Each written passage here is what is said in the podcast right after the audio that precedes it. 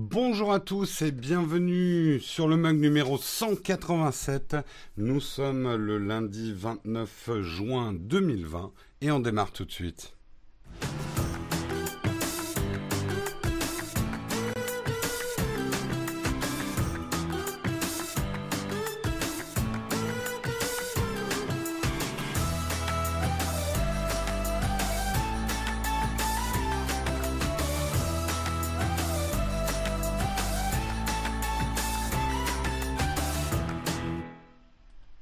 Bonjour à tous, j'espère que vous allez bien. Bonne chance à Breizhand pour son nouveau boulot aujourd'hui. Désolé que tu puisses pas rester avec nous.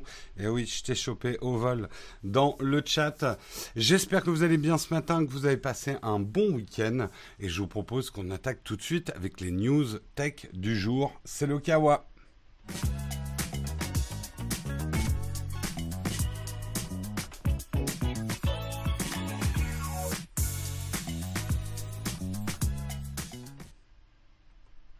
Et les news tech du jour, aujourd'hui on va commencer par le Sénat qui a adopté une loi assez importante, une loi qui va encadrer le travail des enfants influenceurs. On a eu pas mal d'histoires autour des enfants influenceurs, des plus sordides aux plus banales. C'est vrai que c'est euh, aujourd'hui, c'est la société dans laquelle on vit aujourd'hui. Euh, des enfants, que ça soit sur TikTok, que ça soit sur YouTube, euh, gagnent de l'argent. Euh, parfois il y a les parents derrière, parfois il n'y a pas les parents derrière, il fallait que tout ça soit encadré.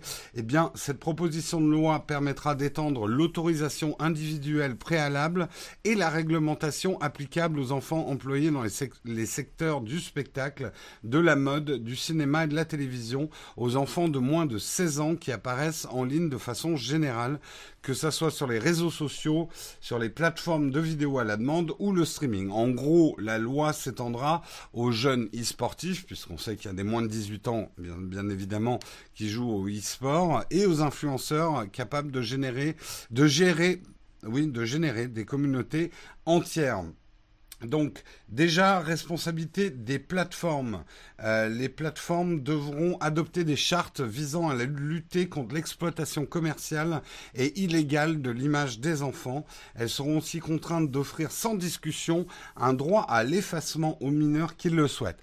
Bah oui, pensons aux, aux gamins euh, que ses parents, parce qu'il était mignon, ont foutu devant YouTube en lui disant « Vas-y, déballe des jouets euh, de Kinder ». Et qui, arrivé à l'adolescence, a envie d'une vie complètement différente, eh bien, euh, il faudra que les plateformes euh, mettent en place des outils pour que cet enfant, une fois arrivé à sa majorité, euh, ou quand il le demande, je pense même pas qu'il a besoin d'être à la majorité, euh, puisse effacer, en fait, euh, sa vie d'avant. Euh, ça, c'est quand même quelque chose, effectivement, assez important. Puis, je pense que euh, sur TikTok... Et il y a des très bonnes choses hein, sur TikTok. Il y a aussi beaucoup de merde. Il y a des trucs, je pense que il y a des gamins, ils le font parce qu'ils ont un âge maintenant. Ils auront peut-être envie de l'effacer quand ils rechercheront un boulot. Je dis ça, je dis rien, hein, mais voilà. Moi, il y a, je suis assez content, même si je suis pas nostalgique, mais je suis assez content de faire partie d'une génération où mes conneries de jeunesse n'ont pas été enregistrées, quoi. Ça, c'est, et j'en ai fait, hein, je peux vous dire. J'aurais été pff, pff, TikTok, mais pff, j'aurais été une star. Bref. Euh, et c'est vrai qu'on va avoir maintenant deux, trois, maintenant les générations d'aujourd'hui et même euh, des générations euh, qui sont arrivées un petit peu avant, qui ont une bonne partie quand même de leur enfance, adolescence, euh, à jeune adulte, affichés sur les réseaux. Euh, bon, là, pour rester dans le débat, on parle de ceux qui, effectivement, en font ou font partie d'un business autour de leur influence sur les réseaux. Euh, évidemment, ce sont les parents qui exploitent les gamins. Pas toujours, justement. Il faut que la loi s'adapte à tous. Il y a aussi des gamins qui, à quatorze ans, bah, euh, se lancent aussi sur les réseaux. Les parents essayent de suivre tant bien que mal, mais justement... Euh, au niveau euh, des ajustements et des modifications de la loi avant de procéder au vote, grâce aux amendements, il y aura le fameux régime d'autorisation individuelle qui sera étendu à toutes les activités en ligne. Les sénateurs ont souhaité que celui-ci s'applique également aux parents, qui seront considérés comme l'employeur de l'enfant s'ils diffusent la vidéo dans laquelle le mineur est mis en scène. Euh, ces vidéos et contenus pour lesquels il est difficile de dire s'il y a une relation de travail, la proposition de loi a prévu de les réglementer. Cela concerne notamment les enfants qui apparaissent dans les vlogs familiaux. Parfois, l'enfant n'est pas au centre de, de, de cette influence, mais il fait partie d'un vlog familial. Euh, le texte prévoit ainsi que la déclaration prenne en, temps, euh, en compte le temps consacré par l'enfant aux vidéos et les revenus Euh, engrangés par la famille. Les parents employeurs pourront percevoir les revenus à la base destinés à leur enfant sur leur compte bancaire, mais la loi les obligera, euh, obligera les parents à verser eux-mêmes ces revenus sur un compte ouvert à la caisse de dépôt, validant ainsi un encadrement des horaires et des revenus du mineur. Donc, fini, on ne va pas citer de nom, je pense que vous avez tous un nom en tête, mais euh, fini, ces trucs un peu chelous, où on voyait un père ou une mère euh, avec des chaînes YouTube qui cartonnaient. Il ne faut pas oublier que les plus grosses chaînes euh, YouTube au monde, en visionnage et en revenus publicitaires, sont des chaînes où c'est des enfants. Et c'est des parents derrière.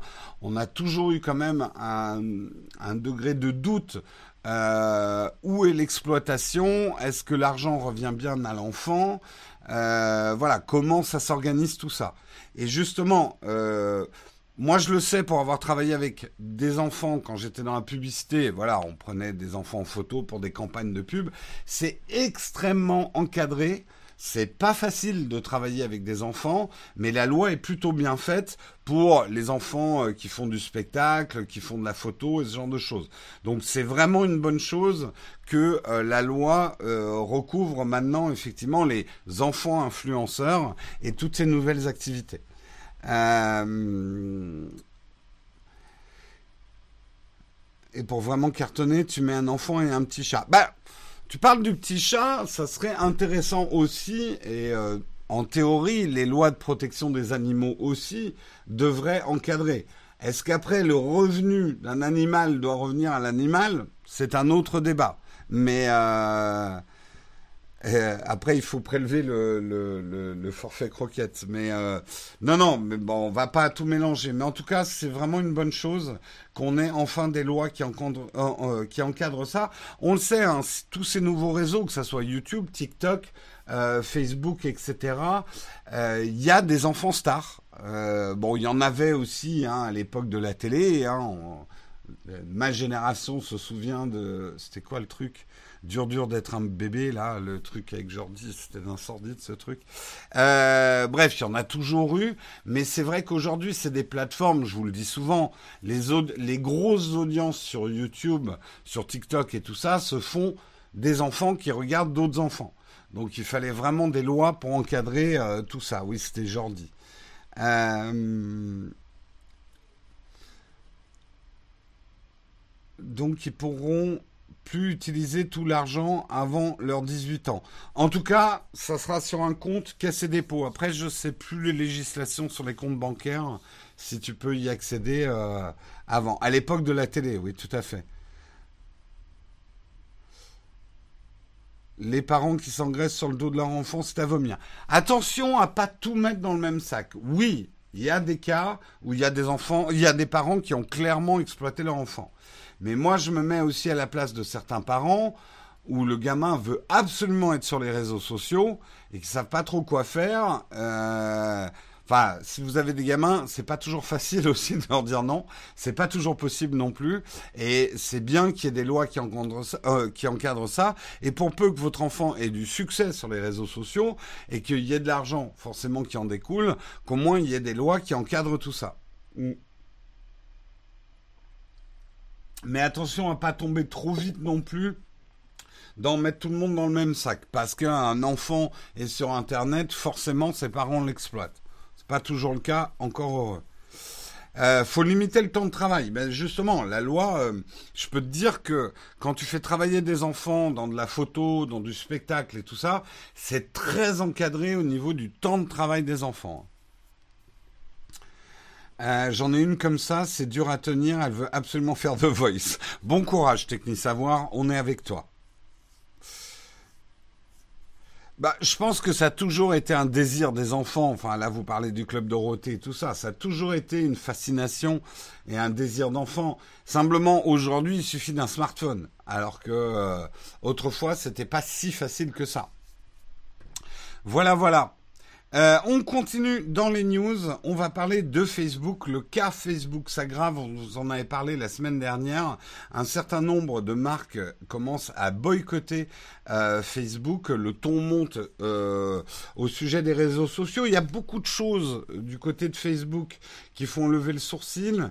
Effectivement, on est dans une période de remise en cause, euh, que ça soit euh, effectivement par rapport à la publicité politique, que ça soit euh, par rapport au mouvement ratio qu'il y a actuellement et tout un tas de choses. Euh, Facebook avait connu déjà un mouvement contestataire chez ses annonceurs, chez ses employés. Et bien maintenant, c'est un mouvement contestataire chez ses annonceurs. Unilever, Coca-Cola, Honda, Verizon, j'ai vu ce matin qu'il y avait aussi Starbucks et plus de cent vingt autres entreprises ont pris part au boycott. Et là, quand des entreprises comme ça commencent à vous boycotter, C'est, c'est, Facebook réagit un petit peu plus que quand on fait une pétition anti-Facebook. Parce que ça touche au nerf de la guerre, ça touche aux revenus. Alors, avec une certaine limitation, parce qu'il y a une chose que vous savez peut-être pas sur Facebook, c'est que l'essentiel de leur chiffre d'affaires, ils ne le font pas sur des grandes marques qui font de la publicité avec des gros contrats publicitaires, qui sont certes juteux et qui comptent, mais l'essentiel du chiffre d'affaires publicitaire de Facebook se fait avec des petites entreprises. Ça a été tout le génie de Facebook, qu'il faut souvent rappeler parce que les gens l'oublient, mais le vrai génie, entre guillemets, de Facebook, ça a été d'ouvrir euh, la, les portes de la publicité et de la communication de masse à des petites, voire toutes petites entreprises qui parfois vont mettre entre dix et cent euros pour un petit peu plus de visibilité.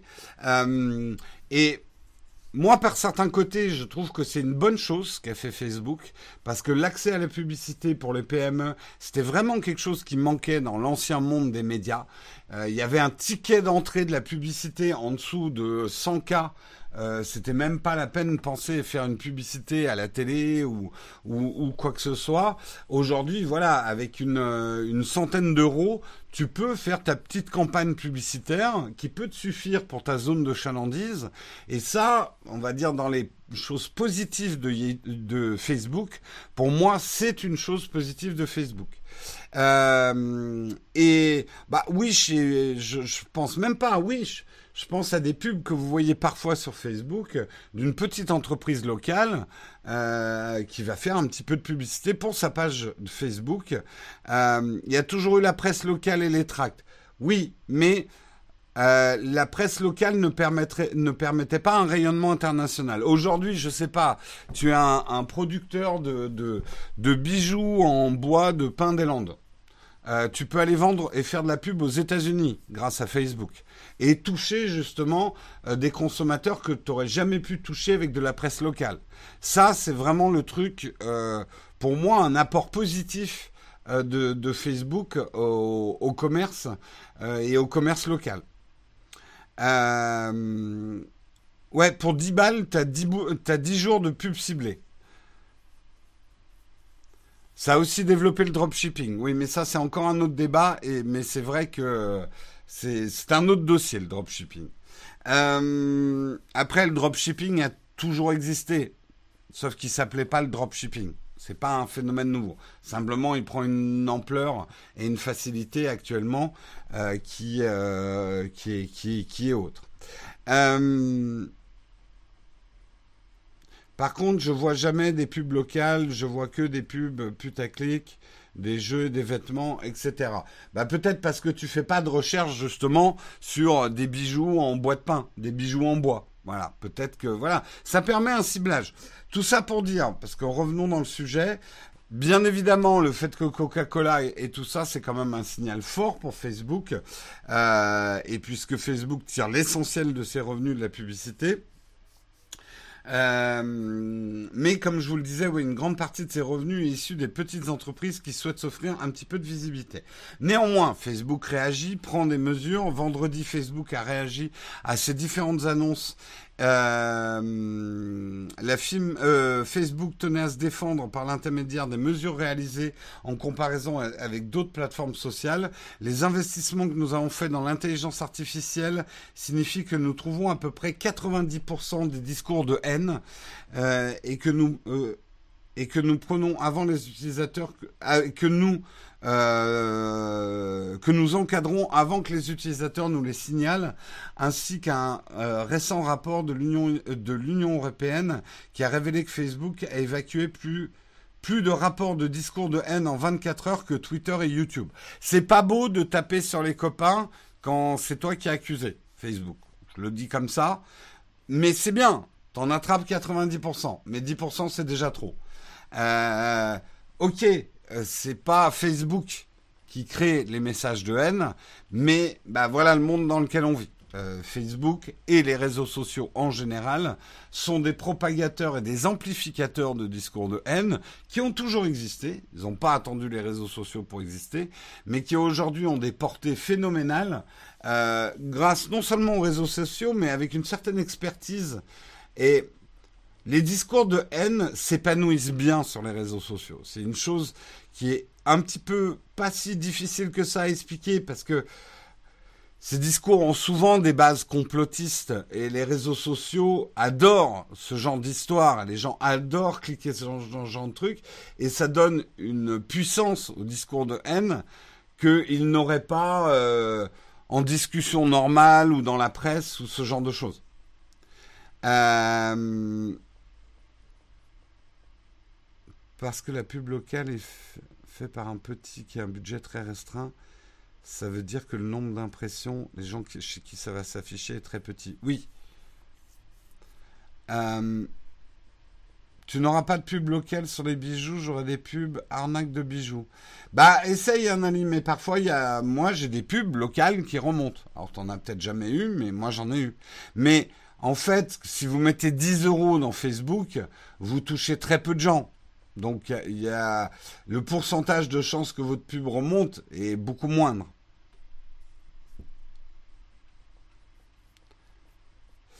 C'est pas tellement... Je suis pas d'accord avec ton analogie. Les réseaux sociaux, c'est comme la levure, ça fait gonfler. C'est pas comme la levure.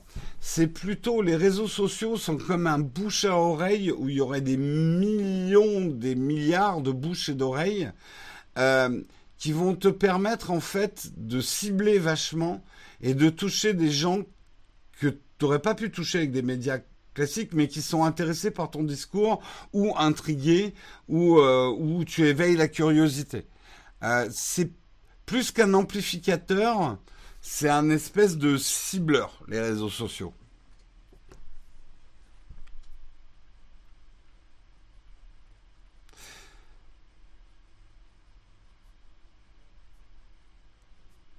Euh, mais c'est là que le bas blesse si tu veux un minimum d'images pour les... Oui, alors de toute façon, le danger pour Facebook, il est réel. Ces grandes marques qui le quittent veut dire qu'au bout d'un moment, euh, les petites marques et les petites euh, qui font, eux, vraiment le chiffre d'affaires de Facebook vont se dire, bah, nous, on n'a pas trop non plus envie que nos pubs soient sur des endroits aussi polémiques. En fait, c'est ça. Et... C'est un, c'est une chose intéressante que j'avais pronostiquée il y a dix ans. Finalement, la censure ne vient pas des États sur les réseaux sociaux, mais vient des annonceurs. Et aujourd'hui, si des YouTubeurs se limitent dans certains de leurs propos, ou ne disent pas des gros mots, ou si des réseaux sociaux prennent des mesures anti-discours de haine, et cetera, c'est pas tellement par rapport à une censure d'État, mais plus par une censure par l'argent, des annonceurs qui leur disent « t'es bien gentil ». Mais moi, mon nouveau shampoing à la fraise, j'ai pas envie qu'il soit à côté euh, de Nazillon euh, qui agite des torches en Louisiane. Euh, donc, euh, bah, je te retire mon budget. Voilà. Et du coup, bah, petit doigt sur la couture, et les youtubeurs et les influenceurs et les réseaux sociaux disent « ok, on va faire attention à ce qu'on fait ». Comme quoi, ça a du bon la pub. On peut voir les choses comme ça. Mais c'est absolument pas une censure entre guillemets d'État. Il y a les, le, le C S A n'a jamais dit aux youtubeurs, par exemple, de ne plus dire de gros mots. Et il y a de plus en plus de youtubeurs qui bipent leurs gros mots. Posez-vous la, la, la question pourquoi. Parce qu'ils veulent pas perdre les budgets publicitaires.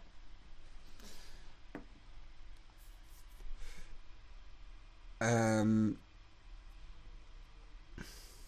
Les réseaux sociaux s'essoufflent? Non, c'est plutôt le contraire, hein, Delta. Ils n'ont jamais eu autant de succès. Hein.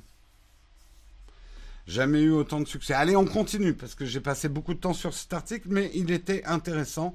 On va parler justement du trafic Internet qui a augmenté de trente pour cent en France pendant euh, le confinement. On a maintenant les chiffres, effectivement, de ce qui s'est passé pendant ces deux trois mois de, de confinement. Euh, le trafic Internet a augmenté de près de trente pour cent avec une particularité d'être réparti sur la journée. Euh, jusqu'ici, le, le trafic Internet avait surtout des pics le soir, mais là, effectivement, avec le télétravail, les choses se sont réparties sur la journée où les pics s'observent plutôt, normalement, les pics s'observent plutôt le soir et les week-ends. Les, les infrastructures télécom ont d'abord montré leur résilience, puisque les réseaux en France n'ont pas connu de congestion majeure du, durant la période de confinement. Et c'était une chose qu'on vous disait, certains étaient sceptiques dans la chatroom, mais les réseaux en eux-mêmes n'ont pas connu d'engorgement. Certains services sont tombés, mais parce que les services n'étaient pas prêts à autant de personnes qui se connectent à eux directement. Mais les réseaux, là où les informations transitent, les réseaux ont largement tenu. Et trente pour cent, c'est beaucoup, mais ça n'a pas non plus été trois cents pour cent d'utilisation d'Internet en plus. Alors, on peut dire aussi qu'il y a eu un certain nombre de mesures qui ont été prises pour limiter cet engorgement. Est-ce qu'elles ont été vraiment, vraiment utiles? On peut se poser la question. Euh, la réduction du débit sur YouTube, sur les plateformes de V O D. Moi, j'ai trouvé que c'était plus de la publicité politique. Ça servait aux politiques de dire « Ah, vous avez vu, on a fait plier Netflix ». On en a déjà débattu un, un petit peu de ça, mais c'est vrai qu'une augmentation euh, finalement du trafic de trente pour cent, c'est pas la mer à boire. On aurait pu monter à cinquante pour cent, les réseaux auraient tenu. Euh, même si Netflix était resté à son niveau de résolution, les réseaux auraient tenu. Les réseaux sont plus costauds qu'on ne le croit. Alors après, ça ne veut pas dire que vous n'ayez pas des problèmes de connexion. Mais n'oubliez pas que là, on parle des tuyaux où les infos transitent. On ne parle pas des problèmes que vous avez avec votre box qui parfois est partagée avec d'autres. Et on ne parle pas non plus du service auquel vous connectez. Je pense notamment aux services de l'éducation nationale qui ont été submergés par la demande euh, au moment du, du confinement. Mais ça, ce n'est pas un problème des réseaux. Ça, c'est un problème des serveurs qui hébergent ces services, qui n'ont pas été, euh, qui n'ont pas été prévus pour, en fait. Donc euh, c'est assez intéressant. Euh, l'enseignement que tire le régulateur des télécoms, justement, c'est que le cadre actuel... En... Ah oui, alors ça, c'est très intéressant. Euh, le cadre actuel euh, qui met euh, en matière de neutralité du net euh, au niveau européen est pertinent, même si une situation inédite comme le confinement euh, se met dans tous les pays. Ce principe qui a parfois été conspué dans le passé par les opérateurs, il a encore une fois donné euh, des preuves de toute sa capacité d'adaptation et sa pertinence. Et ça, c'est une chose importante et positive. Euh, le modèle de neutralité du net, c'est considérer que n'importe quel contenu sur Internet a la même importance, qu'on ne va pas se mettre à prioriser. Et on a eu des discours anti-neutralité du net euh, pendant le confinement avec certains, et notamment politiques, avec parfois les réseaux derrière, qui disaient « Oui, on devrait prioriser les mails. Oh, oh là là, c'est ces youtubeurs qui font des lives alors qu'il faudrait donner la priorité aux entreprises qui travaillent avec euh, le, leur service de, de, de, de visioconférence. C'est plus important que ces jeunes cons là qui... » Non, non, non. Le principe de la neutralité du net, c'est qu'on ne favorise aucun contenu par rapport à un autre. Et c'est un principe très important sur Internet. Parce que sinon, ça va être ceux qui ont de l'argent. Hein. Je prends un, les services de, visiocon de visioconférence.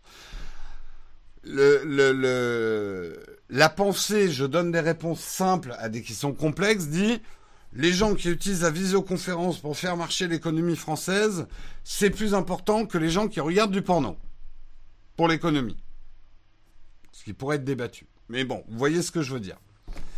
Le problème, c'est qu'en disant « je priorise les visioconférences au streaming de vidéos porno » ou au streaming de jeux vidéo, on va éviter le porno, au streaming de jeux vidéo, tu commences par ça, et puis après, tu as les services de visioconférence qui vont dire ah, « oui, mais moi, je suis Microsoft et j'ai cinquante pour cent des parts de marché du service de visioconférence, donc je suis plus important que euh, le nouveau service qui vient de sortir, euh, qui est certes tout nouveau, tout sympa, gratuit, euh, mais je suis plus important, donc je dois avoir la priorité. » Voilà.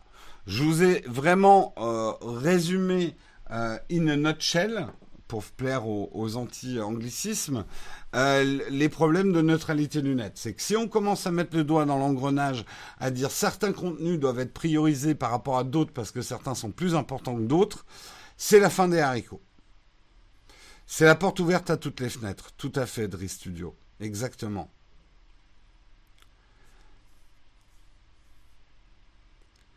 Euh... J'ai eu un problème. Ah bah, ça, c'est sûr que tu as eu un petit problème, là, Siri. Je t'ai absolument pas demandé euh, d'intervenir. Euh, Véran et Borne qui demande au Premier ministre d'attendre l'évaluation de la cinq G. On est hors sujet, mais je vais quand même donner mon avis. Trop tard. Beaucoup trop tard. On est déjà super en retard. Qu'est-ce que c'est que c'est... c'est euh, Au secours, quoi. On a déjà deux ans de retard sur la cinq G. Je suis même pas là pour dire la cinq G, est-ce que c'est une bonne ou une mauvaise chose. Le problème, c'est que le retard économique qu'on va prendre sur la cinq G en France, ça va devenir catastrophique si on continue à jouer euh, là-dessus. Et vous pouvez vous dire, j'ai pas besoin de la cinq G, on n'a pas besoin de la cinq G, tout est assez rapide. Vous ne voyez le problème que, à mon avis, hein, c'est mon avis, qu'avec le bout de votre lorgnette, avec votre petit smartphone. N'oubliez pas que pour l'industrie automobile, par exemple, la cinq G, c'est super important, le déploiement de la cinq G. Bref. Mais pourquoi il n'existe pas deux internets séparés, un neutre, un professionnel? Bah, tu vois, Nali et Nali Eric, c'est le début de la fin, ça. C'est quoi la différence entre professionnel et pas professionnel? Déjà. Euh, est-ce qu'il faut avoir une carte professionnelle pour avoir le droit d'utiliser le réseau haut débit réservé aux professionnels? C'est injuste.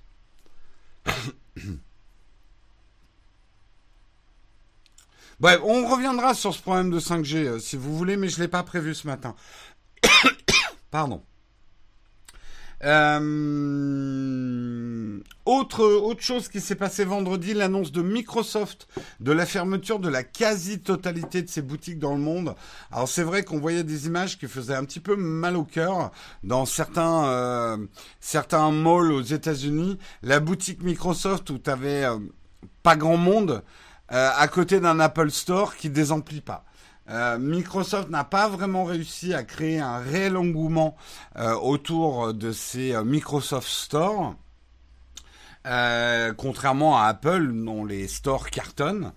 Euh, alors, la plupart, une centaine de magasins vont être fermés dans le monde de Microsoft. Ils vont garder celui de Londres, de New York, de Sydney et au siège à Redmond, dans l'État de Washington. Euh, L'État de Washington est à l'opposé de Washington. Hein, je sais, c'est toujours une confusion hein, aux États-Unis. Euh, L'État de Washington, c'est euh, c'est sur la côte ouest. Washington est sur la côte est. Euh, tout ça pour dire, les quelques boutiques qu'ils vont garder vont devenir des centres d'expérience Microsoft, plus tellement dédiés à la vente, mais plutôt au showrooming. Euh, et euh, effectivement, bah, c'est triste pour les gens qui travaillaient hein, dans ces boutiques parce qu'ils risquent de se retrouver euh, mis à pied. Pour l'instant, euh, Microsoft n'a pas présenté euh, le plan pour la fermeture. Euh, Microsoft a eu des boutiques, première nouvelle, je savais même pas. Oui, oui, ils avaient essayé d'ouvrir des boutiques. Il y a d'autres marques hein, qui essayent. Xiaomi essaye aussi d'ouvrir des boutiques. Beaucoup, beaucoup de marques aimeraient avoir le succès des Apple Store. Mmh. Succès assez euh, foudroyant euh, des Apple Store. c'est euh, ça fait partie euh, des des briques and mortals, comme on dit. Désolé, hein, je suis bourré d'anglicisme ce matin. Il y a des matins comme ça.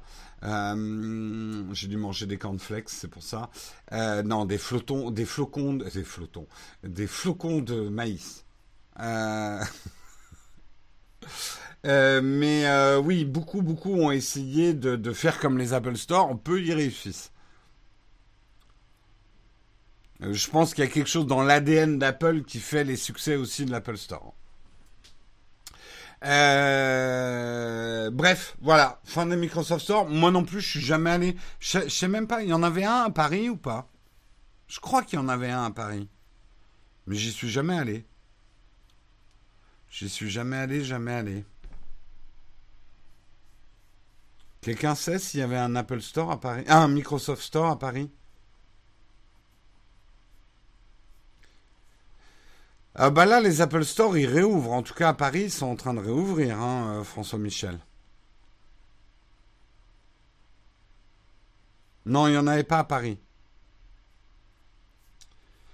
Euh, on continue, on continue, et une bonne nouvelle euh, pour les gens qui ont un iPhone et un iPad, euh, c'est que dans les choses, alors on le sait, hein, il y a beaucoup de choses qui n'ont pas été annoncées à la W W D C, et pourtant elle était déjà très dense. Il y a beaucoup beaucoup de nouveautés, et notamment une volonté qui moi me va à ravir, parce que ça fait partie de mes chevaux de bataille, c'est que l'iPhone et l'iPad vont devenir de plus en plus adaptés aux jeux vidéo, et notamment dans la reconnaissance Euh, des périphériques de jeux vidéo. Avec i O S quatorze, euh, il y aura normalement euh, la gestion de pas mal de nouvelles manettes tierces, dont la Xbox Elite deux, avec ses boutons arrière, l'adaptative controller, qui est la manette de Microsoft pour les personnes souffrant de handicap. Euh, il y aura aussi le DualShock de la P S quatre. Jusqu'ici, il y avait déjà hein, une gestion euh, des, euh, des manettes, mais parfois avec des boutons qui manquaient ou des fonctions de retour de force qui manquaient. Euh, là, on pourra même afficher le niveau de batterie de sa manette euh, sur son iPhone ou son iPad. Ça va même aller plus loin avec le clavier et la souris. On n'y est pas encore. Beaucoup de gens me demandent la clavier, le clavier et la souris sur le Shadow P C. On n'y est pas encore. Sur l'iPad, on s'en rapproche, mais on n'y est pas encore pour le gaming. Il y a des choses dont on a besoin pour le gaming, comme par exemple le fait de pouvoir appuyer sur plusieurs touches en même temps dans le gaming. Pour l'instant, c'est une chose qui n'est pas reconnue par l'iPad. Et c'est des choses qui vont arriver avec i O S quatorze. C'est... C'est vachement intéressant, parce que vous allez le voir notamment avec la dernière news que j'ai aujourd'hui, les choses sont en train de bouger assez vite et on comprend plusieurs choses, c'est que Apple est en train de réussir sa stratégie de jeux vidéo. Vous me dites, Apple ne fait pas des jeux vidéo. Apple cartonne avec ses jeux vidéo sur iOS et iPad. Et là, vous allez me dire, oui, mais c'est pas des vrais jeux. C'est des jeux mobiles, parce que vous en êtes resté à Candy Crush sur votre, sur votre iPhone. Il y a, alors d'abord, un, il y a des jeux de plus en plus, euh, on va dire, des vrais gros jeux qui arrivent sur l'iPad et sur iOS et sur les smartphones en général. Mais c'est vrai que pour l'instant, à part Fortnite et des trucs comme ça, bon, les très gros jeux, on ne les retrouve pas. Et pourtant, ces jeux-là ont besoin de puissance, et puissance que commence à apporter notamment l'iPad, avec des processeurs de plus en plus puissants, des processeurs A R M. Et là, vous commencez à cliquer. Ah, mais attends, A R M, j'ai entendu ça il n'y a pas longtemps. Hmm, Apple va passer ses ordinateurs en A R M. Donc, je ne pourrais pas faire tourner mes jeux Windows. Mais si les futurs jeux sont développés sur euh, et qui pourront fonctionner sur iPad, ça veut dire qu'ils pourront fonctionner sur mon ordinateur. Vous voyez? Ça clique. Ça commence à cliquer. Euh... Apple a enfin compris le jeu vidéo. Apple a fait un truc assez malin, à mon avis. Ils n'ont pas attaqué le marché du jeu vidéo en frontal sur le jeu console ou le jeu P C. Ils les ont attaqués avec leur propre plateforme, avec un type de jeu qui était méprisé par l'industrie et qui pourtant, il y avait un gros potentiel. Ils ont attaqué par le jeu pour casual, le jeu pour famille, le petit jeu qu'on joue dans le bus, le, le jeu mobile. Et finalement, ils ont fait le plus dur.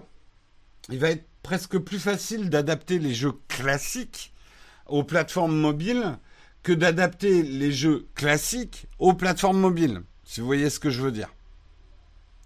Et euh, bah, on y reviendra effectivement quand euh, quand je parlerai de la dernière news. Mais la dernière news, euh, l'avant-dernière news, c'est une news de jeux vidéo, mais pas que. Euh, c'est une bonne nouvelle. Cyberpunk deux mille soixante-dix-sept, vous avez peut-être vu les premiers tests commencent à arriver. Ça va de dithyrambique, avec certains qui disent c'est les quatre meilleures heures de jeux vidéo qu'ils ont passé de leur vie. Donc ça fait envie. À d'autres qui disent vraiment bien, un peu mou dans les combats. Il y a, il y a des trucs à revoir. Mais bon, globalement, ça va être un... Ça va être une sortie importante, hein, Cyberpunk. Et d'autant plus importante que l'univers va être décliné en série animée euh, qui va s'appeler Cyberpunk deux mille soixante-dix-sept Edge Runner. Ça sera coproduit par Netflix, comme The Witcher.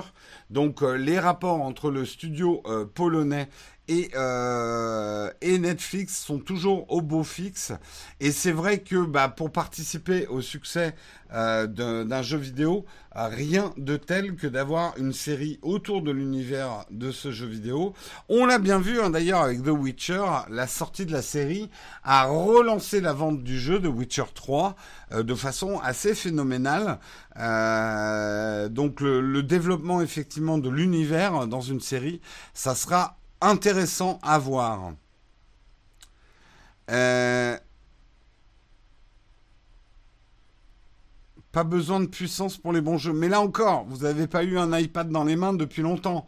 Parce qu'en termes de puissance et en termes de puissance graphique, on est à une génération, à mon avis, hein, on est à une génération de pouvoir rattraper un P C, on va dire, milieu bas de gamme pour le jeu vidéo.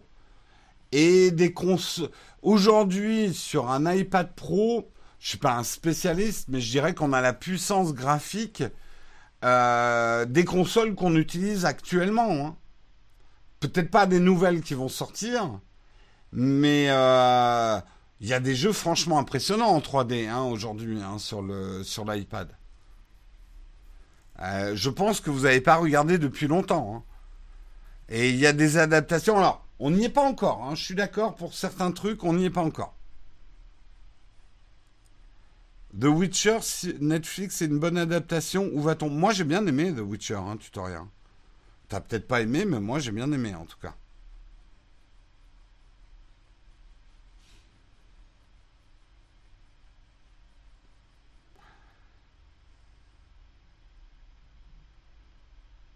L'iPad n'est pas loin d'une Switch niveau puissance. Euh, moi, je pensais même que c'était plus puissant qu'une Switch. Là, j'avoue que je ne suis pas un spécialiste. Hein. Je ne suis pas un spécialiste. Euh, je pense que la Switch a par contre des processeurs dédiés aux jeux vidéo. Euh, là où c'est un petit peu plus compliqué pour un iPad ou un iPhone, c'est qu'il doit faire autre chose que du jeu vidéo. Euh, et justement, c'est ma dernière news, c'est une news un petit peu personnelle, mais je voulais vraiment la partager avec vous. L'excellent jeu Divinity Original Sin deux est annoncé sur iPad. Alors là, ceux donc, qui me parlaient de puissance vont dire « Ouais, mais c'est pas un jeu qui demande tant de puissance que ça ». C'est quand même un jeu en trois D, hein, euh, et je peux vous dire que sur certains combats où il y a beaucoup de trucs à animer, il faut quand même un, un, petit, peu, un petit peu de patate. Euh, pourquoi c'est un truc très intéressant ? Parce que là, quand même, on peut parler d'un vrai gros jeu, hein, au sens où on les entend. Euh, c'est un... Pour moi, c'est des jeux, j'ai toujours regretté. Divinity Original Sin, ça fait quasiment quatre ans qu'on y joue avec, euh, avec Marion. On a joué au un, on joue au deux. Euh, c'est un jeu de rôle euh, façon Baldur's Gate avec des combats tour par tour. Et ces jeux-là s'épanouissent magnifiquement bien sur une tablette. Euh, et c'est vrai que euh, moi, c'est avec beaucoup d'impatience et c'était avec beaucoup de frustration que euh, j'arrivais à le faire tourner avec mon Shadow sur mon iPad, mais justement avec la mauvaise gestion, de la, avec la gestion non complète de la souris, euh, j'arrivais pas vraiment à jouer avec euh, avec Divinity Original Sin. Tout ce que j'espère, c'est qu'en en adaptant le jeu, euh, ça laisse la porte ouverte pour que le nouveau Baldur's Gate trois sorte sur iPad assez rapidement. Parce que là, c'est vrai que Divinity Original Sin, il a quoi? Il a deux trois ans maintenant. Euh, bah, G T A sur iPad, il y, avait, il y a déjà des G T A sur iPad. Hein. Euh... Non, c'est pas la porte de Balladur, le Baldur's Gate, Vincent. Euh... Mais c'est un jeu. En tout cas, si vous n'y avez pas joué sur P C, que vous n'êtes pas allergique à ce type de jeu, hein, il y a des gens qui n'aiment pas du tout le tour par tour, ils trouvent ça mou, lent, euh, et cetera. Mais si vous êtes des nostalgiques justement de Baldur's Gate et de ce type de jeu, euh... Euh, Divinity Original Sin deux est absolument excellent. Vraiment excellent. Et je serais curieux de voir la qualité du portage en termes de graphisme. Effectivement, est-ce qu'un iPad aujourd'hui peut rivaliser? Parce qu'aujourd'hui, Divinity Original Sin, vous le faites tourner... Euh, Sin, pas Sim. Euh, vous le faites tourner, on va dire, sur un P C moyen de gamme. Oui, Divinity, c'est un, un portage des jeux de rôle papier. Euh, les règles sont très très proches, effectivement, euh, de, de Donjons et Dragons. C'est pour ça qu'ils ont été sélectionnés comme la... C'est la même boîte qui développe Baldur's Gate trois, hein, là, en ce moment. C'est des, c'est des Belges, d'ailleurs. Euh, j'allais dire Cocorico, Belge. Oh, le, le français de merde. Euh, c'est euh, l'Arion Studio. L'Ariane Studio. Euh, c'est des développeurs belges, effectivement. Une grosse boîte de jeux vidéo belge maintenant. Et ce qui est intéressant, c'est que c'est une boîte de jeux vidéo qui s'est euh, qui s'est développée à l'origine avec le crowdfunding. Il est sur Switch, effectivement, Baldur's Gate. Euh, pas Baldur's Gate, euh, Divinity Original Sin euh, deux. C'est un jeu notamment que je vous recommande vraiment en coop si vous êtes en couple. C'est un excellent jeu. Euh, pour peu que votre compagnon ou votre compagne aime ce type de jeu, c'est un super jeu à jouer à deux, chacun contrôlant deux personnages du groupe, puisque le, les groupes sont constitués de quatre personnages. Euh, bon, on s'engueule parfois un peu, euh, mais euh, on passe de très très bons moments. C'est un super jeu à, à jouer en coop, moi je trouve.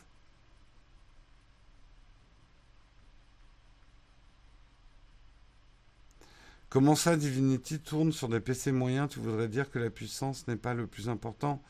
Ce que je veux surtout dire, c'est que c'est un jeu qui est sorti il y a deux ans. Donc, ça tournait sur des P C haut de gamme il y a deux ans, qui sont aujourd'hui des moyens de gamme. C'est plutôt ça que je voulais dire. Bah, la puissance. La puissance n'est rien si t'as pas un bon gameplay. On est cent pour cent d'accord là-dessus. Il y a des jeux qui n'ont pas besoin de puissance, mais qui sont excellents. F T L est un de mes jeux préférés. C'est pas un jeu qui demande énormément de puissance, mais il a un gameplay que je trouve absolument génial. Après, quand tu arrives à combiner un bon gameplay et des graphismes impressionnants, là, on touche à quelque chose.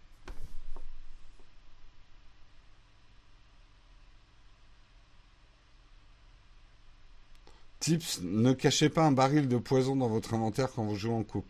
Non, le tip, c'est si vous avez des sorts électriques, genre balancer des éclairs, euh, faites très attention si la personne dans le couple a des sorts d'eau. Genre, euh, voilà, elle balance une vague sur les monstres, vous, vous balancez votre électricité derrière et tout le monde est électrocuté sur la carte. Ou alors, si vous, vous avez un sort de terre, genre balancer du pétrole sur les monstres, et que vous, vous arrivez tranquille derrière avec votre flèche enflammée, ça pose des problèmes. Parce que ça, c'est un truc qui est génial dans Divinity, c'est que les éléments interagissent, la physique des éléments interagit entre eux. Si vous balancez une flèche enflammée dans du pétrole, toute la carte brûle. Coop avec chacun son iPad. J'espère que dans l'adaptation, il y aura ça. Hein.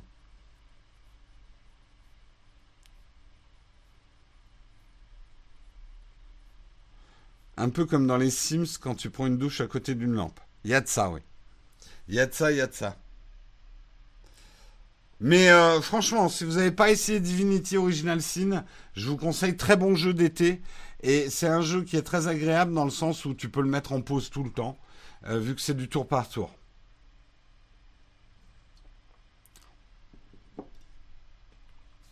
Divinity en live, on va peut-être attendre Baldur's Gate trois, je vous en ferai peut-être en live, on verra. Après, c'est des rythmes de jeu assez lents, hein. Je ne sais pas ce que ça donnerait sur, euh, sur Twitch, faut voir, faut voir, faut voir. T'as pas des scènes d'action comme dans, dans Mount and Blades deux et Blade deux. Voilà, c'était les articles du jour. On va passer à la tartine. On va parler un, très rapidement de la W W D C, surtout du nouveau format de la W W D C. Est-ce que ça préfigure les présentations tech du futur? Je vais vous demander un petit peu votre avis. Mais avant ça, on parle de notre sponsor. Notre sponsor, c'est le Shadow P C. Vous le savez maintenant, c'est devenu, depuis plus d'un an maintenant, le cas. On peut gagner une, un mois de Shadow P C toutes les semaines sur le Mug Now Tech. Pour ça, il suffit de composer un tweet en mettant le hashtag le Mug Now Tech, le hashtag Shadow P C et nous expliquer pourquoi vous avez envie de gagner un Shadow P C pour utiliser quelle application sur P C ou quel jeu favori sur P C. Faut faire ça sur Twitter, très important les hashtags, sinon je vous retrouve pas au tirage au sort. Donc nouvelle semaine, nouveau tirage au sort, je vous souhaite une bonne chance à tous et on se retrouve vendredi pour savoir qui a gagné cette semaine. On va passer tout de suite à la tartine.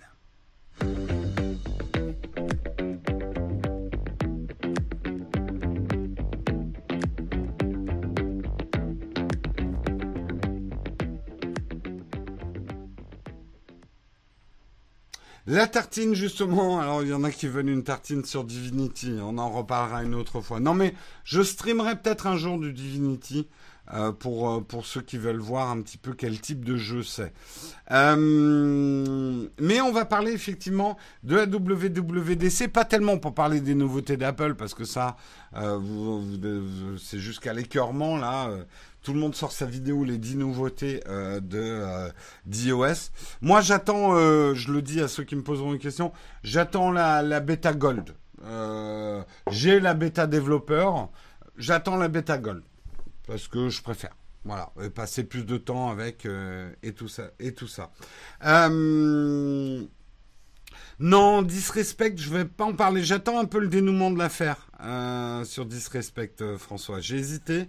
Euh, mais j'attends le dénouement de l'affaire. Euh, je reviens donc sur mon sujet.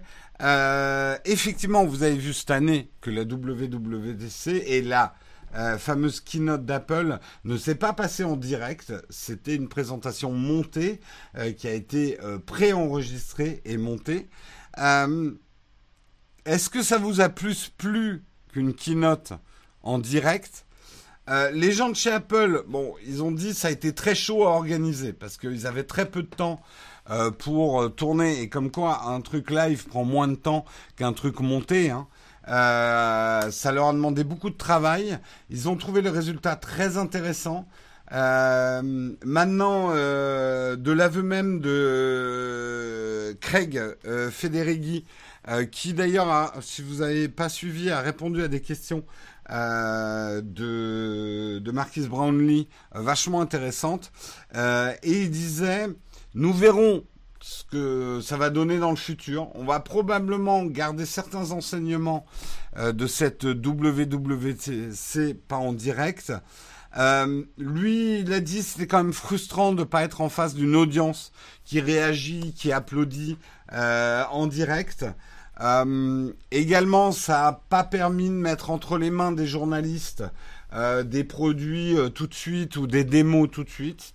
Donc ça, ça peut être un problème. Ça, tu me diras, les journalistes, tu peux leur envoyer à distance. Hein. Euh, envoyez-moi un iPhone la prochaine fois, Apple. Euh, je promis, hein, je, je prendrai bien en main.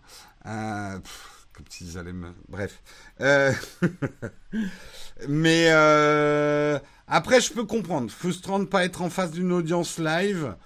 Bon, ça faisait le côté un peu chaud. Après, moi, j'ai trouvé ça assez agréable à suivre. Un chouille rapide. Parce que du coup, il y avait beaucoup plus d'infos encore que dans une keynote normale. Qu'est-ce que vous en avez pensé, vous? Ça vous a manqué, le côté live ou pas? Beaucoup plus dynamique, moins d'intervention de dev externe. J'ai bien aimé, sauf le manque d'applaudissements. Le format était extrêmement maîtrisé. Mais le refaire serait facilement répétitif, d'accord? Sans la clameur des gens dans la salle, ça fait bizarre, ouais. C'était kitsch quand même, ceux qui applaudissent à chaque fois ont, ont appris que c'était des employés. T'es un peu mauvaise langue, euh, YouTube perso. Il y a des employés, mais pas que des employés dans les keynotes Apple. Hein. C'était sympa.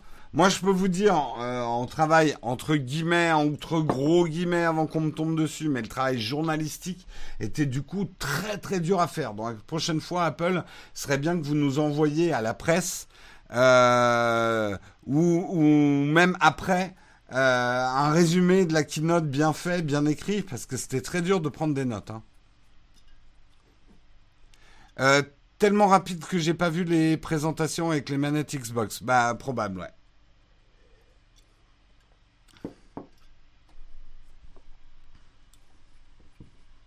C'était très très rythmé, hein, je suis d'accord. Et euh, moi, rien que le temps, parce que je faisais des screenshots à chaque fois pour vous les passer en live, le temps de faire le screenshot et de l'enregistrer dans le bon dossier, je ratais euh, parfois plein d'infos, quoi.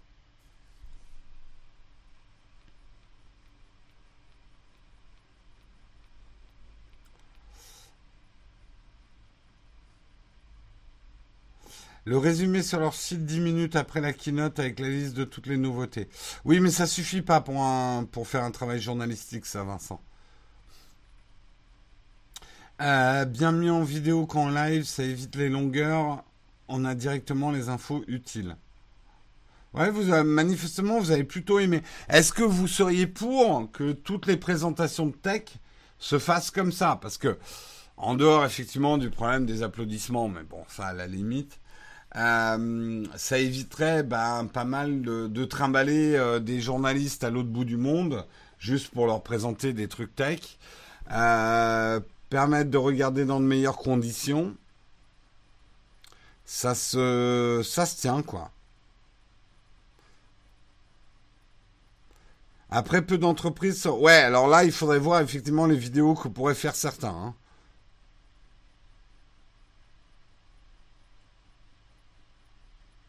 De temps en temps, c'est bien, mais bon, cent pour cent, je suis moins fan. Vous aimeriez une alternance.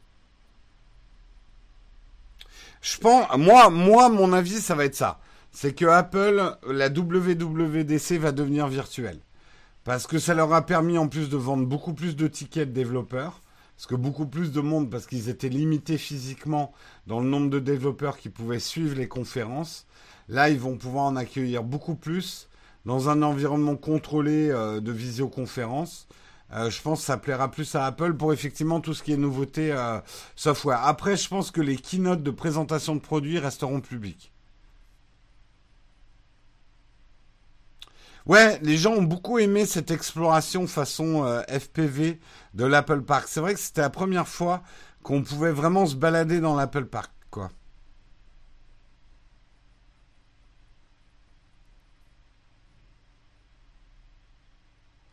L'avantage, c'est qu'ils parlaient clairement et j'ai trouvé ça plus facile à comprendre qu'une keynote live. En plus, ils avaient pu préparer les sous-titres à l'avance, en plus.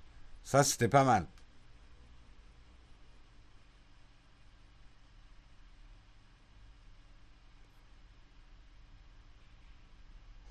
C'est un peu mauvaise langue, ce que je dis, mais c'est vrai qu'il y a des consignes pour mettre l'ambiance... Même dans les annonces basiques, très U A. Ouais, de toute façon, euh, euh, si vous êtes déjà allé dans un ciné aux États-Unis, les Américains applaudissent beaucoup plus que nous. Ils aiment montrer leur enthousiasme et euh, ils sont, euh, voilà, ils sont beaucoup plus expressifs que nous, Latins, euh, pétris de nos complexes et de notre culpabilité judéo-catho. Euh, mais euh, oui, ils sont beaucoup plus expressifs. Moi, la première fois que j'ai vu applaudir dans un film, c'est aux États-Unis. Ça commence à venir en France. Il y a certains films où j'ai vu la salle qui applaudissait, euh, mais j'ai jamais vécu des ambiances comme il peut y avoir euh, dans des ciné américains où les gens sont à fond, quoi. Un peu too much, hein, d'ailleurs, pour nous, Français, on est là. Oh, wow, j'aime bien, mais quand même à ce point-là... Euh...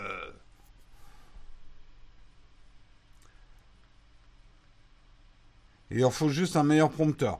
Euh, Nali Eric, t'as jamais fait de présentation en live, hein, parce que les deux sont compliqués, hein, parce que quand tu fais un truc cuté qui va être monté, faut que tes phrases soient parfaites, donc c'est presque un jeu d'acteur. Euh, le live, il faut être le plus proche possible du parfait, c'est pas une question de prompteur, hein. Des erreurs de diction en live, tout le monde en fait, hein. Donc c'est un autre stress.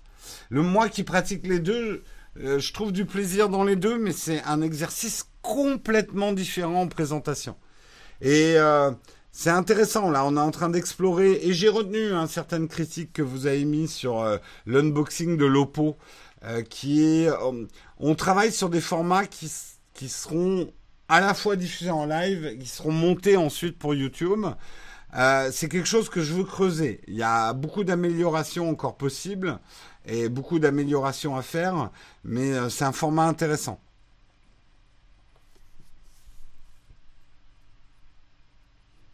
J'ai surtout, j'avais surtout cette impression que les présentateurs qui regardaient toujours un peu plus haut.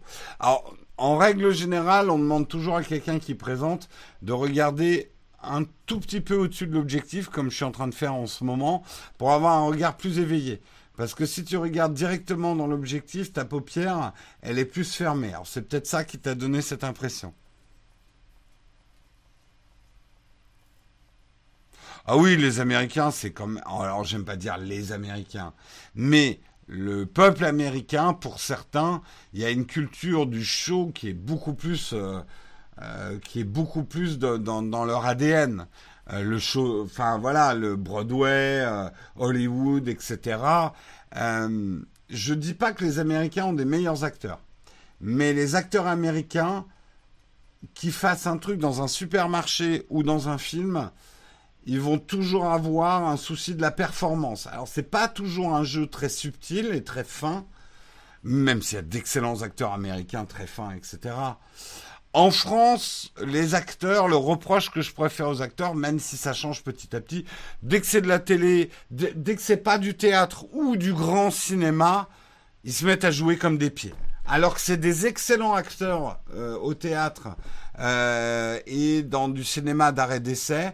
Dès qu'ils trouvent que c'est pas assez culturel, ils vont se mettre à jouer comme des grosses patates.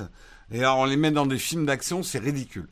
C'est pas le cas de tous les acteurs français. Il y a des acteurs français, notamment dans des générations plus jeunes, qui ont compris l'importance des séries, de la télé, euh, de, euh, du cinéma d'action ou ce genre de choses.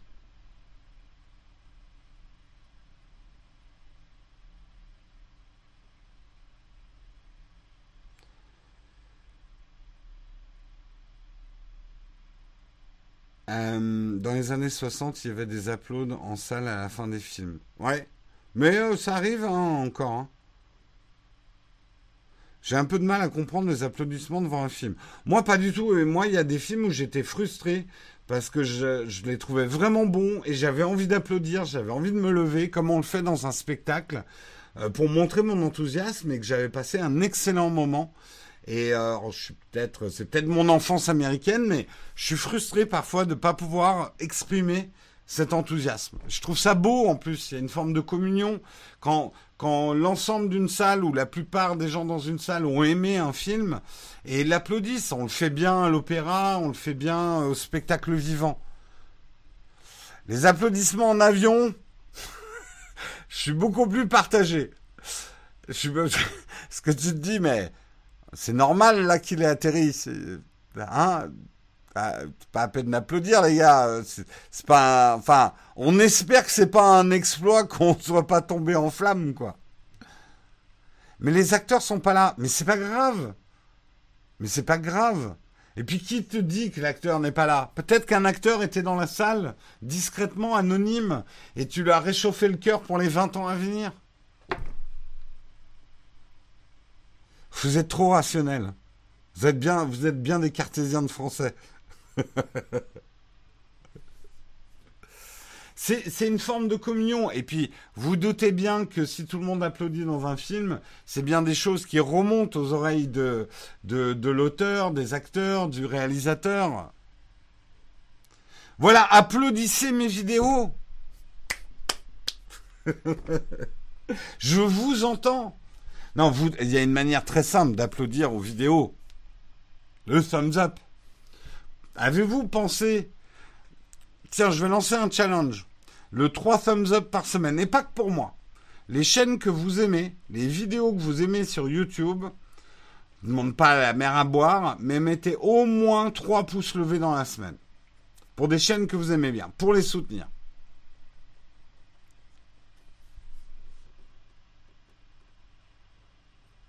Non, mais en France, on est là, oh là là, on a l'air un peu con d'applaudir à nos balcons, ah là là.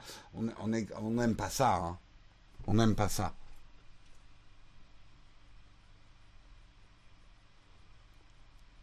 Mais c'est génial d'applaudir à la fin d'un live. Tu te dis que tout le monde est en train de le faire en même temps. C'est ça la communion. Donc, trois pouces dans la semaine, nouveau challenge. Et je vous propose, parce qu'il est déjà neuf heures, qu'on passe à la dernière partie de l'émission. Les cornes fac, vous avez des questions, j'ai peut-être des réponses.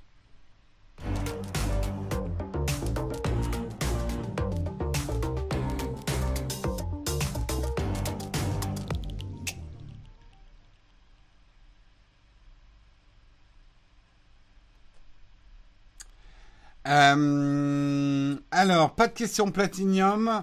Alors, je vois une question de Delta. Pour les enfants influenceurs, penses-tu que si les parents décident de déménager ailleurs, par exemple en Suisse, ils peuvent déroger à la loi? Oui, et c'est effectivement ce qu'on risque de voir se passer. Euh, c'est peut-être effectivement des parents qui, eux, exploitent leurs enfants, qui risquent d'être tentés de déménager dans des pays où c'est pas forcément aussi bien réglementé qu'en France. Samuel se rebelle. Qu'est-ce qu'il a dit, Samuel?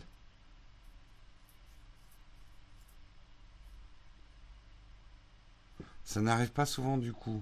Qu'est-ce que j'ai fait? Ça n'arrive pas souvent. Qu'est-ce que j'ai encore fait? Je suis en retard, comme d'habitude. Oui, mais ça, c'est normal.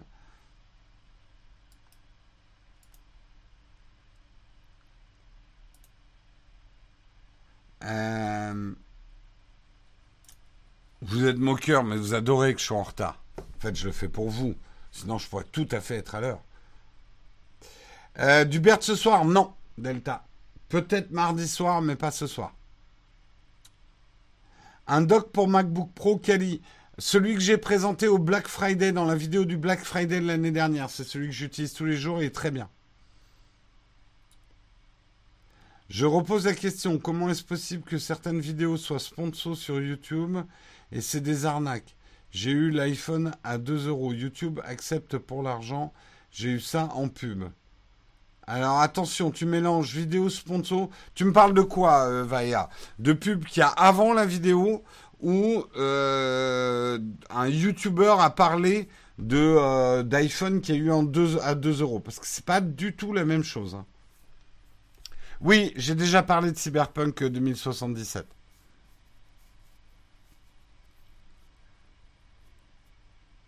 Je pourrais, je pourrais en fait être à l'heure, c'est j'arrête quand je veux du fumeur. Et euh, Olek, toi, arrêtez d'être impertinent dans la chatroom, euh, jamais. As-tu vu que votre mélodie est celle qu'on retrouve dans la pub du riz Bosto? Je vous l'ai expliqué moult fois, c'est un titre libre de droit. Donc euh, oui, euh, bah, c'est pas grave, mais c'est, vous voyez, hein. Vouloir acheter du libre de droit, bah c'est ça. C'est que votre musique, elle est utilisée par tous ceux qui ont acheté les droits de cette musique. C'est pas bien grave. Je vais appeler juste les gens du riz euh, Bosto et leur demander d'être sponsorisés. Tous les matins, je mangerai un bol de riz en, pr en présentant le mug.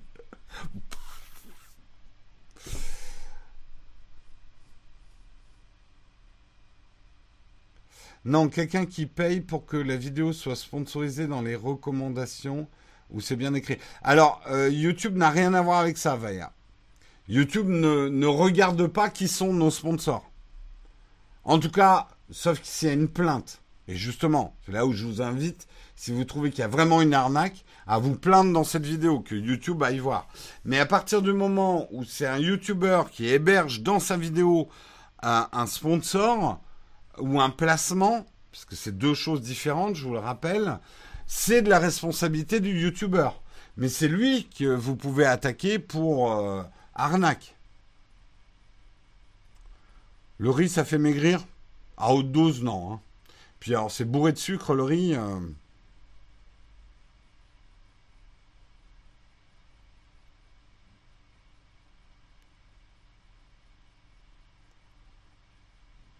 Faudrait sponsoriser le mug par une marque de chocolat pour boire dans le mug. Pff.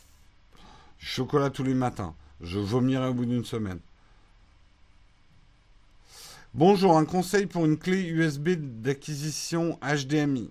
Bah moi je n'en connais qu'une et je sais qu'elle est en rupture de stock de partout, c'est pour ça que tu me poses la question. Euh, mais euh, le, le Camlink d'Elgato, c'est celle qui a la plus grosse base d'utilisateurs, en plus elle est vraiment excellente. J'en ai pas testé d'autres, donc je voudrais vraiment pas te donner de mauvais conseils.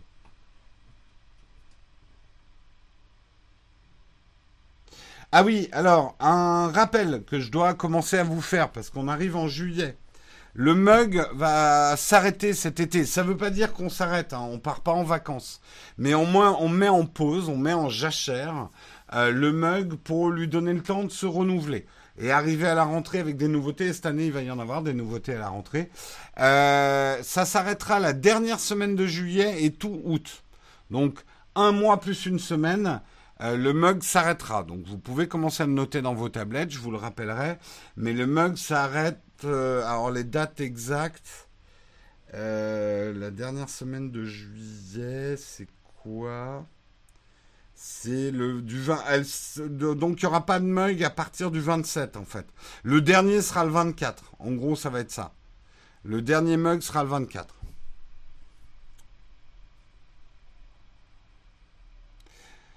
Alors, attention, un autre truc, c'est que euh, y aura des lives hein, pendant cette période. On va pas vous lâcher pendant l'été, notamment sur notre chaîne Twitch.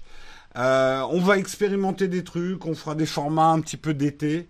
Euh, le truc, c'est qu'on veut pas avoir les horaires en fait du mug euh, pour pouvoir travailler sur des dossiers qui parfois nous prennent la journée complète de boulot et on aurait besoin des trois heures euh, que nous prenne le mug par jour pour travailler dessus. Euh, donc il n'y aura pas de, de, de live régulier, mais il y aura des lives. Hein. On ne prend pas en vacances. Hein. Non, non, on n'est pas en vacances. Chaque fois que je dis le mug s'arrête, les gens disent bonnes vacances. Non, non, non, non. On sera là, il y aura des vidéos. Nous, on prend une semaine de vacances euh, fin juillet, une petite semaine. On repartira probablement en septembre, mais on ne prend pas de vacances euh, en août. Hein. On ne sera pas en vacances. Au contraire, on a énormément de boulot là en août.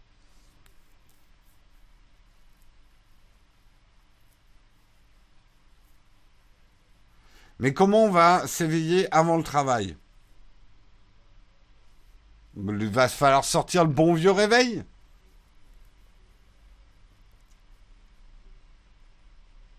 Jérôme, je ne parlais pas des sponsors des youtubeurs, mais le youtubeur lui-même qui fait une vidéo arnaque et paye YouTube pour qu'elle soit mise en avant dans les recommandations. Alors là, oui, il y a un problème avec la régie YouTube. Je, je vous invite à dénoncer hein, ce genre de truc. Hein. Euh, YouTube, faut pas oublier que c'est des robots, hein, donc ils voient pas passer ce genre de truc au début. Euh, il faut que vous réagissiez par rapport à ça.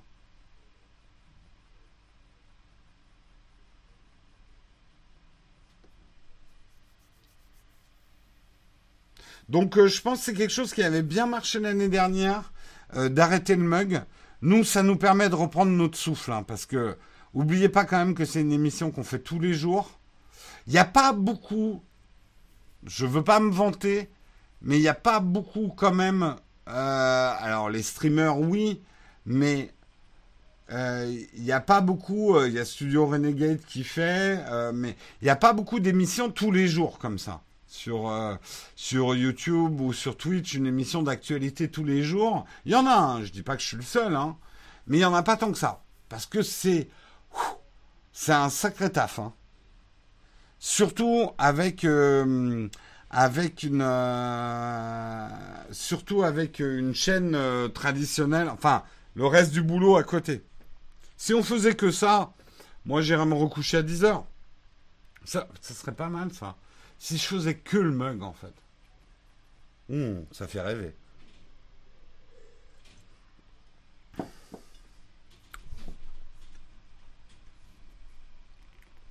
Bah, on, tu sais, Delta, on ne fonctionne pas qu'en termes de rentabilité euh, comme ça. Euh, on raisonne aussi, euh, ce qui serait pas rentable, c'est qu'on fasse un burn-out. Tu vois, parce que là, tout s'arrête. Et euh, c'est vrai que ça fatigue de faire une émission euh, tous les jours. Même si on se relaie, que maintenant on a Guillaume euh, et il euh, y a Marion, moi, ça me permet de souffler euh, deux jours dans la semaine et qu'on n'en fait plus le week-end. Euh, c'est quand même un sacré boulot, vous vous rendez peut-être pas forcément compte, Mais c'est un sacré boulot de, de faire une matinale. Bien prendre du recul, le mug est une belle amélioration du tir. C'est ce que je me disais l'autre jour. Alors, il y en a... Je, je, il doit probablement y en, y en avoir, hein, qui pensent encore que le Techscope, c'était mieux. Mais alors, je me souviens quand on a commencé le mug, donc la nouvelle formule en septembre, euh, mais ramener le Techscope, c'était tellement mieux. Moi, j'étais là, mais... En fait, parce que moi, je sais, il n'y avait pas tant de différence que ça. Euh, soyons honnêtes. On a changé deux, trois trucs. Il y avait des génériques. C'était à peu près la même chose. Et alors maintenant, j'entends plus moufter. Il hein. euh, n'y a personne pour me dire « Techscope, c'était tellement mieux !» Ce qui veut juste dire, et c'est pas un reproche, mais que parfois, vous avez un peu du mal avec le changement parce que c'est un changement.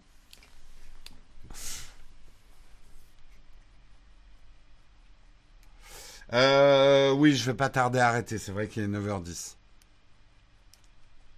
Non, il n'y aura rien de spécial pour le deux centième épisode du mug. Probablement pour le cinq centième. L'expression désuète manque. Oui, mais elle ralentissait quand même pas mal le démarrage.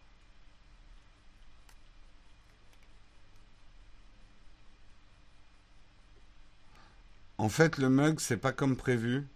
Ça ressemble au Techscope. C'est vrai qu'il y a des choses, on a mis de l'eau dans notre vin, on avait des principes au début pour le mug, que les news devaient se faire en vingt minutes, on s'est vite aperçu que c'est impossible. Et de moins être en interaction avec vous pendant les news, c'est pas possible non plus. Voilà, on, on s'adapte, hein, c'est normal, il faut pas non plus arriver avec des textes de loi en disant « c'est inscrit dans le marbre, on bougera plus !» Trahison ! Le changement, c'était pas, pas faire l'event du... Bah, en fait, il euh, n'y a pas eu de Techscope mille. Donc, on ne pourra jamais me dire que j'ai pas fait d'event pour le Techscope mille. Il n'y a pas eu de Techscope mille. Je suis millophobe, exactement. Trop de graviers. Vous adorez ça, les graviers. Vous adorez ça. Dites pas le contraire. Allez, moi, je vais vous faire des gros bisous. Il est neuf heures douze. C'est scandaleux de terminer aussi tard, mais vous aimez ce type de scandale. Mais moi, moins, parce que ma journée, elle est toujours plus speed quand je termine tard. Je vous souhaite une excellente journée. Je vous retrouve demain matin pour le mug. Et puis, euh, bah, de gros bisous. Si vous avez raté, que ça vous intéresse, effectivement, on a sorti deux vidéos la semaine dernière. Euh, le récap de la, le résumé de la W W D C qu'on avait fait en live avec Guillaume, et également le best-of de l'unboxing. C'est une nouvelle expérience qu'on fait, les unboxings live sur la chaîne Twitch. On vous en a fait un best-of. Il est un peu long, je suis d'accord. Le prochain sera plus court. C'est un des reproches que je me suis fait. Euh, mais euh, sur l'Oppo, l'Oppo Find X deux euh, Pro, si ça vous intéresse. Je vous souhaite une très bonne journée et à demain. Ciao tout le monde.